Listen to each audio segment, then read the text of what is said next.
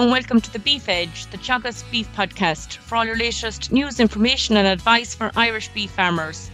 I'm Catherine Egan, and on this week's episode, I'm joined by Teagasc Financial Management Specialist James McDonnell with key advice to help farm families through transferring the family farm process and all aspects that need to be considered when writing a succession plan. James, you're very welcome.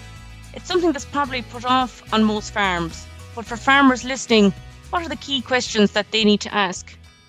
Well, I suppose the first thing, Catherine, is that they need to uh, decide what it is that they want to do with uh, their assets. So, like a lot of people might decide, sure I'll deal with it in due course, and that might never happen. And then you have a debt where it's intestate, and the government decides through the Succession Act who gets what. Um, so the first case or the first thing really to do or the step is to make a will. So that becomes the backstop as to what happens uh, with all your your assets um, if you were to pass away prior to having a family succession plan in place. So I'd say that step one is to start with a will, and then step two is because the will is the backstop, you need to gather all the family around the the uh, kitchen table or the fireplace or wherever and have a chat about you know what the intentions are.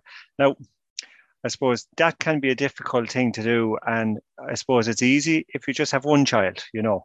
But if there's five or six children and they all want to be looked after and maybe you know the children are young they're not adults. So uh, then you have to put uh, in place you know um, I suppose uh, a plan as to who cares for young children should should you pass on to the next world uh, untimely.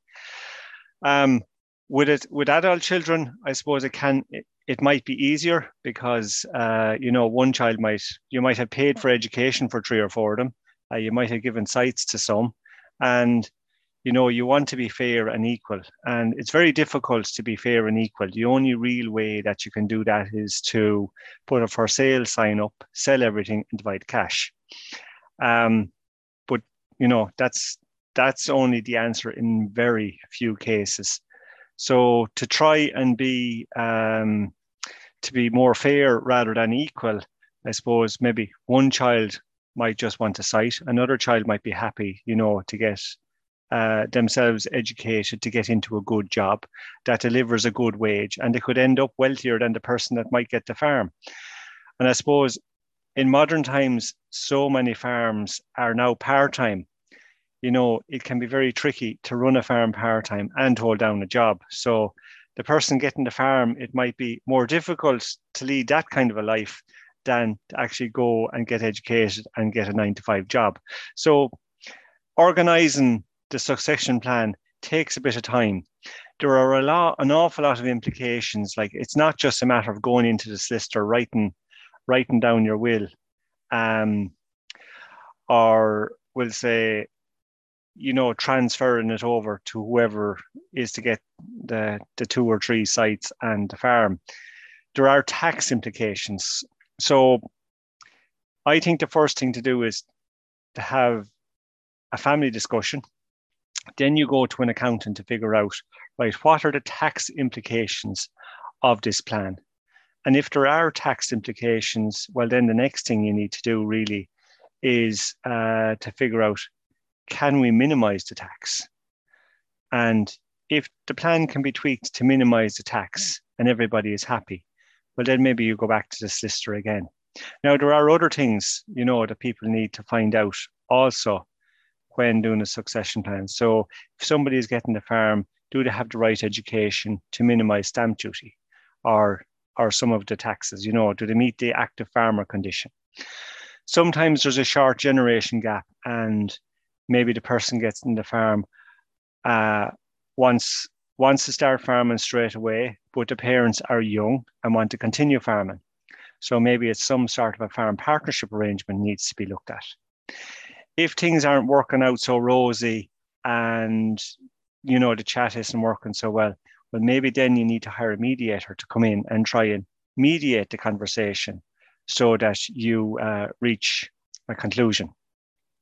And then there are other things like, you know, we're now heading towards a new cap. So what happens to entitlements?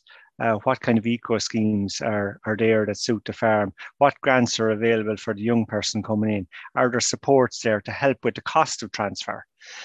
And for the older generation, maybe they're looking at five or six years down the road where, you know, they'll be they'll get pension. Well, do they qualify for the contributory pension or is it a non-contributory pension? So there's information that needs to be found out around that. And in in some cases, you know, uh, it, it, might be unfortunate where somebody might need to go into long-term care in a nursing home. So would you qualify for the Fair Deal scheme? So there are an awful lot of questions. It's not just a very simple uh, transaction transferring the farm onto one of the children, or maybe dividing it up between the three children that you have. Um, there's an awful lot of lang- angles to it. Most definitely, James. You mentioned there the new cap. Do you think there'll be much changes in the process, or do you think there will be an increase in transfer as a result next year? Uh, yeah, the new cap. Um, I suppose generation renewal is a new term that's that's uh, well written into the next round of cap. So, what have we seen in the last round of cap? We've had a young farmer scheme which uh, paid um, six. I think it was sixty-eight euros per entitlement of a top-up for up to five years on fifty on fifty hectares, up to fifty hectares in the last round.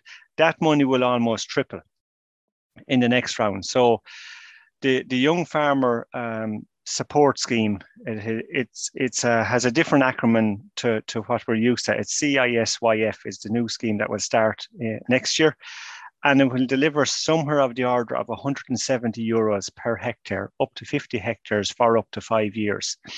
So if you're a 50 hectare farm, it's about 40,000.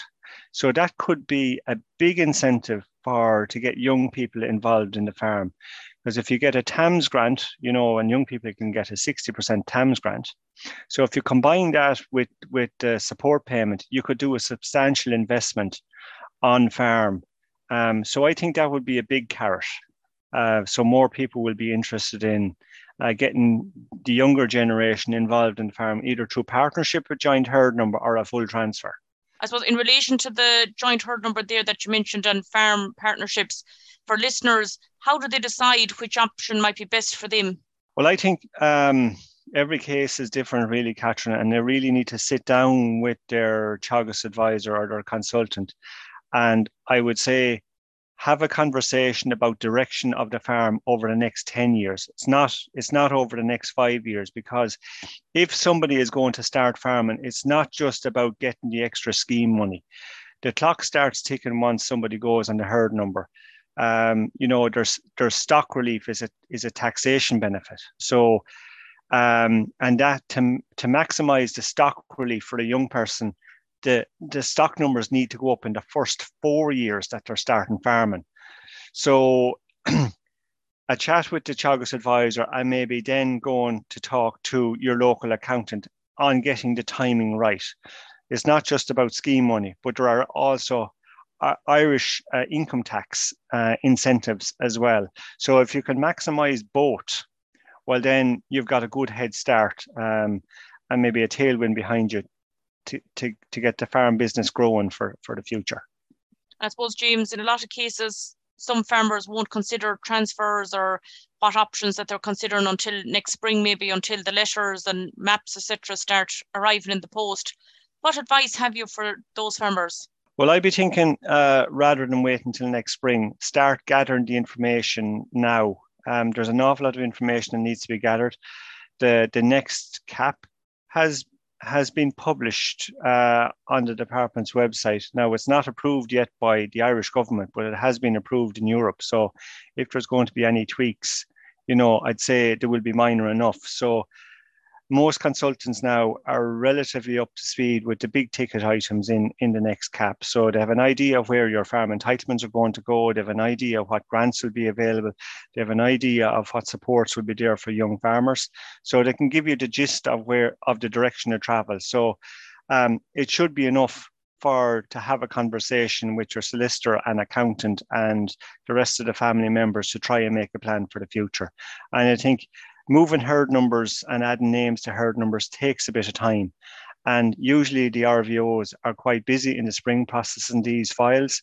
So I think a good time to do the legwork is actually at this time of the year. And you mentioned there the important people as part of the support network that are available, such as the solicitor, accountant, and the advisor to start the transfer process. The solicitors are involved in, you know, doing the legal transfers, but because there are so many tax implications and once something is signed over, well, you can't wind it back. So it's important to get the accountant's advice before you actually do any transfer.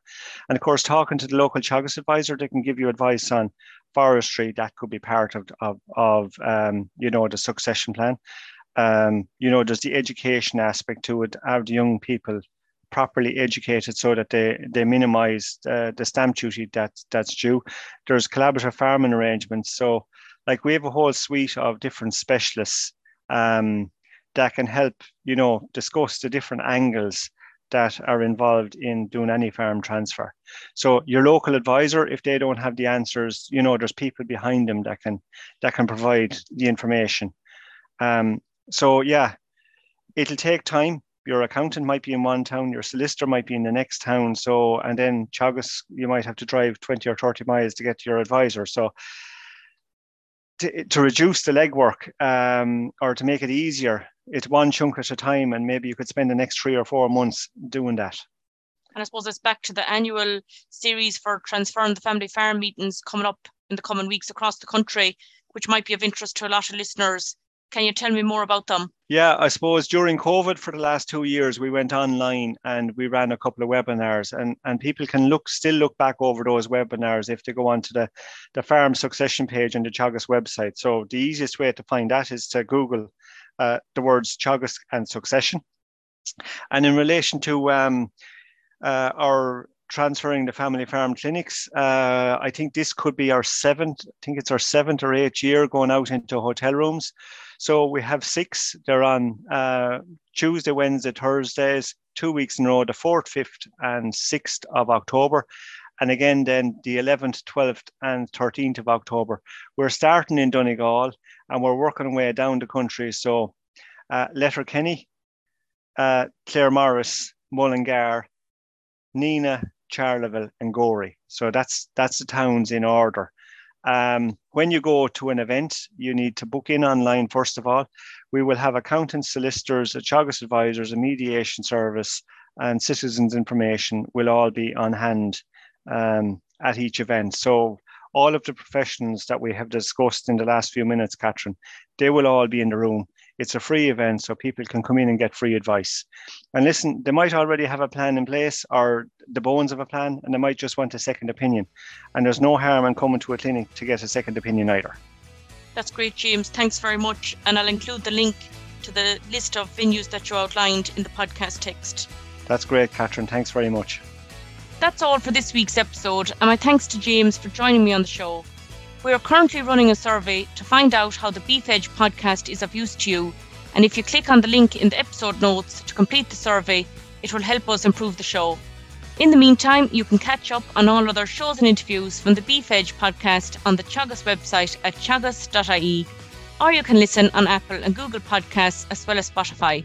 Don't forget to rate, review, and subscribe so you never miss a show. For all other updates from our beef programme, keep an eye on our Twitter and Facebook pages. Until next time, I'm Catherine Egan and thanks for listening.